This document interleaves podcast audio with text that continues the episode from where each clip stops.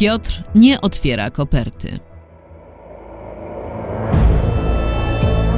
Czy ktoś zabił prosty język? Kryminał PKO Banku Polskiego.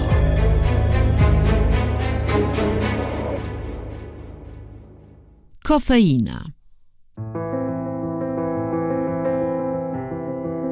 Dzisiejszego poranka Piotr starannie się ubierał. Mankiety miał spięte spinką, krawat gładki, żadne tam wzory. Był jedwabny, z domieszką wełny włoskiej. Środa, mała sobota, stwierdziła jego żona, obserwując go z łóżka. Wyglądasz jakoś inaczej. Czyli jak, kochanie? Drapieżnie. Piotr przejechał przez miasto, wszedł do swojego banku i skierował się prosto do pomieszczenia socjalnego z ekspresem do kawy. Przyszedłeś na small talk? Usłyszał chwilę później. Wolałbym to nazwać pogawędką. O proszę. Ze śmietanką? Piotr zaproponował kawę Marcie Kuryło. Dziękuję, jesteś bardzo uprzejmy. Wiecie, doszedłem do wniosku, że ten ekspres jest moim jedynym przyjacielem w biurze. Piotrze, weźcie swoje kawy i zapraszam na pięciominutowe zebranie. Udało mu się zebrać wszystkich w salce konferencyjnej. Następnie Piotr podszedł do tablicy i zapisał kilka zdań. Dokładnie to te, które znalazł w kopertach, każde w osobnym wersie. Nic nie zostało dedykowane temu tematowi. Nie ulegnie zmianie w dniu jutrzejszym. Rozumiem, że w chwili obecnej operacja nie może być zrealizowana. Następnie zakreślił pierwsze wyrazy każdego zdania pionowym kształtem. W sali zapadła cisza. Nic nie rozumiem, powiedziała Jagna. My też, dodała szybko Agata. Tak. Trzy pierwsze wyrazy to nic nie rozumiem. I to jest właśnie hasło proste jak język naszego zaginionego. Wypisał je jako osobne zdanie. Czy ktoś kojarzy? Cisza. Może ty? zapytał Piotr Patryka. Ja na pewno nie. Wątpię, bo zdanie z pierwszej koperty było w mailu ode mnie do ciebie. Piotr zrobił pauzę. Tak jest. Napisałem do ciebie, więc ty to musiałeś znać. Patryk, czy polegniesz za resztę? Patryk, czerwony na twarzy, wyraźnie się zdenerwował. Piotr wodził oczami, zbierał poszlaki przez te kilka dni. Prawda, przedtem nieuchwytna, teraz raziła go w oczy jak lipcowe słońce. A może ty? rzekł następnie Piotr do Jagny. Podrzuciłaś mi to na biurko. Ty zaś, skierował spojrzenie na Agatę, uprzejmie podrzucałaś mi wszystkie fałszywe tropy. Siłą rzeczy skierowali spojrzenie na Martę Kuryło, która spłonęła jak róża. Nawet nie wiem, co Marta w tym wszystkim robiła, uciął to Piotr. Ale jakie to ma w sumie znaczenie? Wszyscy w tym jesteście. Zapadła długa cisza. Opowiecie mi, dlaczego? Odpowiedź masz w ostatniej kopercie, usłyszał szept Agaty. Jakiej? Skąd wiecie? Słuchajcie. Mówiłeś o trzech. Weszła mu w słowo Agata. A są cztery. Otworzysz ją w końcu? Wiem, co w niej jest napisane. Podłożyłem pod światło i zobaczyłem. W sali panowała niemal idealna cisza, kiedy Piotr zapisywał na tablicy jedno słowo. Prosty, rzekł. Kiedy to wypowiedział we własnym głosie, usłyszał udrękę, podobną do tej w głosie jego żony, kiedy zobaczyła, co zrobił z domem. Dlaczego? zapytał. Dlatego, że od dawna do ciebie apelowaliśmy, powiedziała Agata, jakby nie była u niego na spalonym. Nie reagowałeś. Twierdziłeś, że trzeba używać właściwego języka. Właściwy. Wszyscy dostawaliśmy szału. My, ale i klienci również.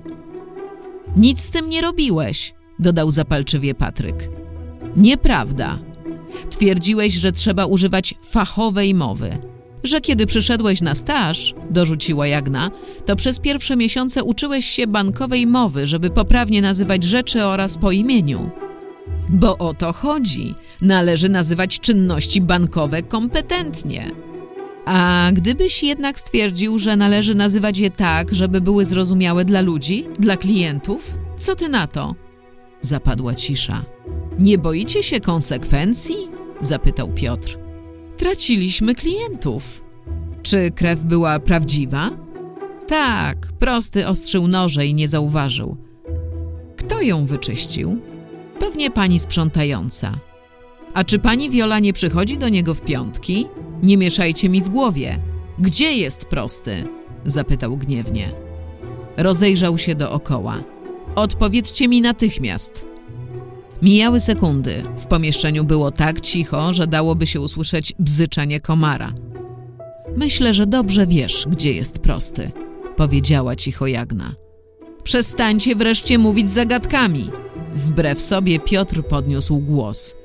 Dosyć już mam tych rebusów. To jest bank, a nie jakaś piekielna jolka. Na rybach. Trzy kwadranse później Piotr zaparkował na przystani. Wysiadł i wgapił się w piękne jezioro Zandrowskie. To było jezioro ciszy. Po wodzie rozchodziły się delikatne fale sztucznego pochodzenia. Jezioro ciszy, ale motorówka, która je wywołała, nie miała regulaminowych 10 koni mechanicznych. Jej silnik dysponował co najmniej 300. Piotrowi się nie śpieszyło. Usiadł na pomoście i obserwował, jak łódź przybija do brzegu. Wysiadło z niej dwóch mężczyzn. Jeden był wysoki, z brzuszkiem, drugi szczupły i żylasty, z okrągłą, łysą głową. Prosty. Wyższy mężczyzna, Waldemar Karpowski, król jeziora, przywitał się, kiedy już byli blisko pomostu. Panie kierowniku! Piotr ukłonił się. Czekał, aż dołączy do niego prosty. Miał nadzieję, że nie będzie musiał prosić. Dlaczego nie jesteś w pracy? zapytał Jacka. Wiesz, y, dlaczego? Bo odszedłem, skończyłem. Nie rozumiem. Zastanów się, proszę, spójrz na mnie, siwy jak gołąbek, na karku mam całe dziesięciolecia. Jacek zrobił pauzę. Jestem na emeryturze, dodał. Kadry, kadry. Piotrusiu, kochany. Piotrusiu, mało kto do niego tak mówił ostatnio. Nagle chyba pod wpływem zmęczenia pod okiem Piotra pojawiło się coś sygnalizującego łzę. O co ich pytaliście? Czy wysłałem im zwolnienie, prawda? Piotr nawet już nie zapytał, skąd prosty to wiedział. Już nawet nie był ciekaw, skąd wszyscy wszystko wiedzą. Czemu mi to robicie? zapytał zamiast tego. Czemu sam to sobie robisz, Piotrusiu? Nie słuchałeś. Proste słowa, prosto do ludzi. Zobacz, mówiłem ci od dawna. Znajdź człowieka w człowieku, nie cyferkę. To taki człowiek jak ty. No może nie taki, ale podobny. Byłeś w tym wszystkim? Jak byłem? Na ryby pojechałem. A krew? Pokręcił głową. Zniknąłeś. Jeszcze raz, Piotr. Jestem na emeryturze. Pozwól, że ci wyjaśnię, na czym to polega. Człowiek wstaje rano i... Wiem, czym jest emerytura i to w każdym aspekcie. Pisałem pracę podyplomową o systemach emerytalnych. A wygląda, jakbyś nie miał pojęcia. Prosty pokręcił głową. Wiesz, co ja będę z tobą gadał? Teraz jestem twoim klientem, nie pracownikiem. Klientem? Mam u nas konta. Kto to wszystko wymyślił? Czy to ważne? Jeśli chcesz, powiem ci, że ja. No więc ja. Nieprawda. Piotrze, kłócisz się z klientem? Kilkanaście metrów obok nich podjechał człowiek na rowerze. Był to kolorowo ubrany mężczyzna z torbą kurierską na ramieniu. Piotr, którego nerwy były już w strzępkach, spoglądał na to wszystko z niepokojem. Świat wydawał mu się bardziej wrogi niż przed tygodniem. Kurier przywoływał na myśl białe koperty z kredowego papieru. Skąd je wzięli? Czy z jego własnego biurka? Zamawiałeś przesyłkę? Zapytał Jacka. Nie, odparł ze spokojem i delikatnym uśmiechem prosty. Ale Chwilę później kurier, młody facet ze strzechą słomianych włosów, skierował się prosto do nich. Piotr zauważył, że zdążył się już przebrać. Obecnie mężczyzna miał na sobie obcisłe sportowe ubranie na rower, albo, jak stwierdził Piotr po lekkim namyśle, na kajak. Dzień dobry panom. Piotr zerwał się na równe nogi. Wrażenie przy powitaniu było szokujące, jakby nagle wskoczył do świata Alicji w krainie czarów. Młody mężczyzna wypowiedział słowa głosem prostego.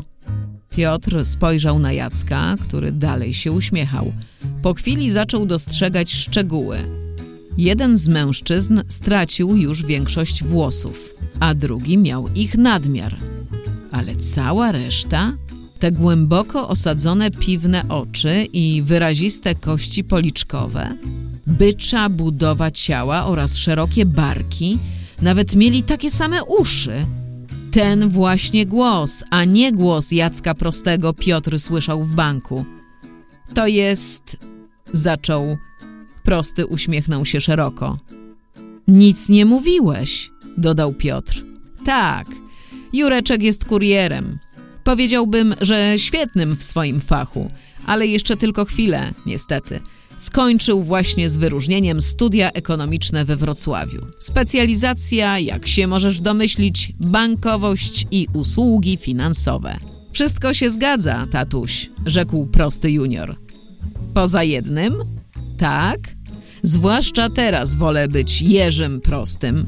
Brzmi lepiej niż Jureczek Prosty, prawda? Chyba już o tym rozmawialiśmy.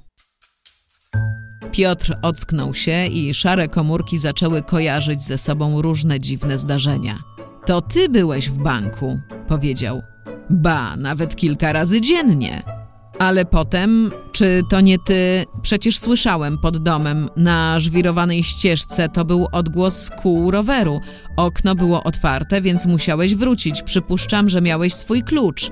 Skierował pytające spojrzenie w stronę Jacka Prostego. To nie wszystko, dodał. Byłem przecież ponownie. Tutaj Piotr się zawahał. Znalazł się w trudnej pozycji. Wtargnął na posesję Prostego nielegalnie, ale widział tam światło, ów pojedynczy reflektor. A młody człowiek o wyglądzie swojego ojca 20 lat wcześniej wyglądał tak niewinnie. Prosty, jakby wiedział o czym Piotr myśli. Znienacka jowialnie poklepał go po plecach. Nie wnikajmy w szczegóły, Piotrusiu. Wszystko dla dobra klientów, prawda? I naszego oddziału.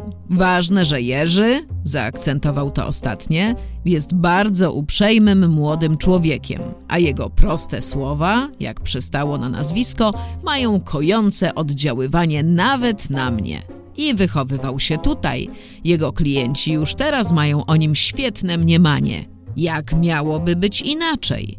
Mogłoby, gdybym nie dostarczał na czas, zauważył przytomnie jego syn. Ale rzeczywiście młody człowiek wyglądał na uosobienie zdrowia i siły. Miał nie tylko głos i rysy twarzy ojca, odziedziczył również jego spojrzenie. Proste i pogodne spojrzenie Jacka Prostego. Wyglądał na prostolinijnego, ale z pewnością nie na głupca. Zna doskonale ludzi i miejsca na naszej ziemi zandrowskiej, kontynuował Jacek. Od ratusza po zapadłe wioski wokół miasta. Przecież każdy odbiera paczki. To dobry chłopak, nawet jeśli każe mówić do siebie Jerzy, zaśmiał się. Ale to już mój problem. Młodzi ludzie są pełni energii, są tacy wspaniali. Nigdy nie rozumiałem narzekania na młodych. Jestem stary, ale jeśli czegoś się dowiedziałem o życiu i pracy, to przekazałem synkowi. Kilka prawd o prostocie życia i prostocie słów.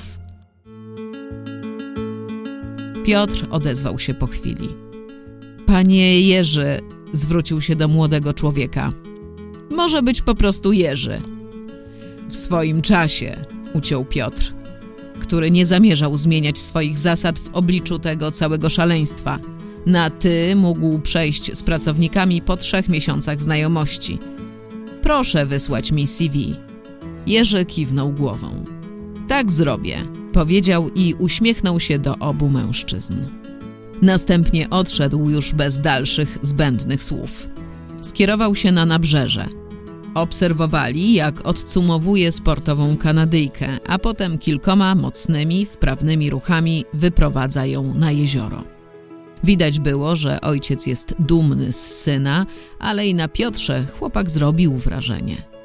Przede wszystkim dobrze byłoby dalej słyszeć w biurze ten głos. Bas prostego. Proste życie, Piotruś, ciszę przeciął Jacek Prosty. Tylko tyle albo aż tyle, prawda? Po chwili dodał. Proste życie i proste słowa. Wiesz co? Pogadamy jeszcze. Wpadnij do mnie na ogródki działkowe. Napijemy się piwka. I wiesz co jeszcze? Tak. Zgrilluję nam rybkę. Następnie Jacek Prosty wstał, poklepał Piotra po ramieniu i oddalił się. Piotr się rozejrzał. Kanadyjka pokonała już połowę drogi do środka jeziora. Byli jeszcze jacyś ludzie na nabrzeżu. Ludzie, którzy patrzą, a niech patrzą. Piotr rozwiązał sznurowadła, potem zdjął swoje eleganckie oksfordki i skarpetki, podwinął nogawki spodni i delikatnie wsunął stopy do wody. Proste życie, proste słowa. Woda była ciepła.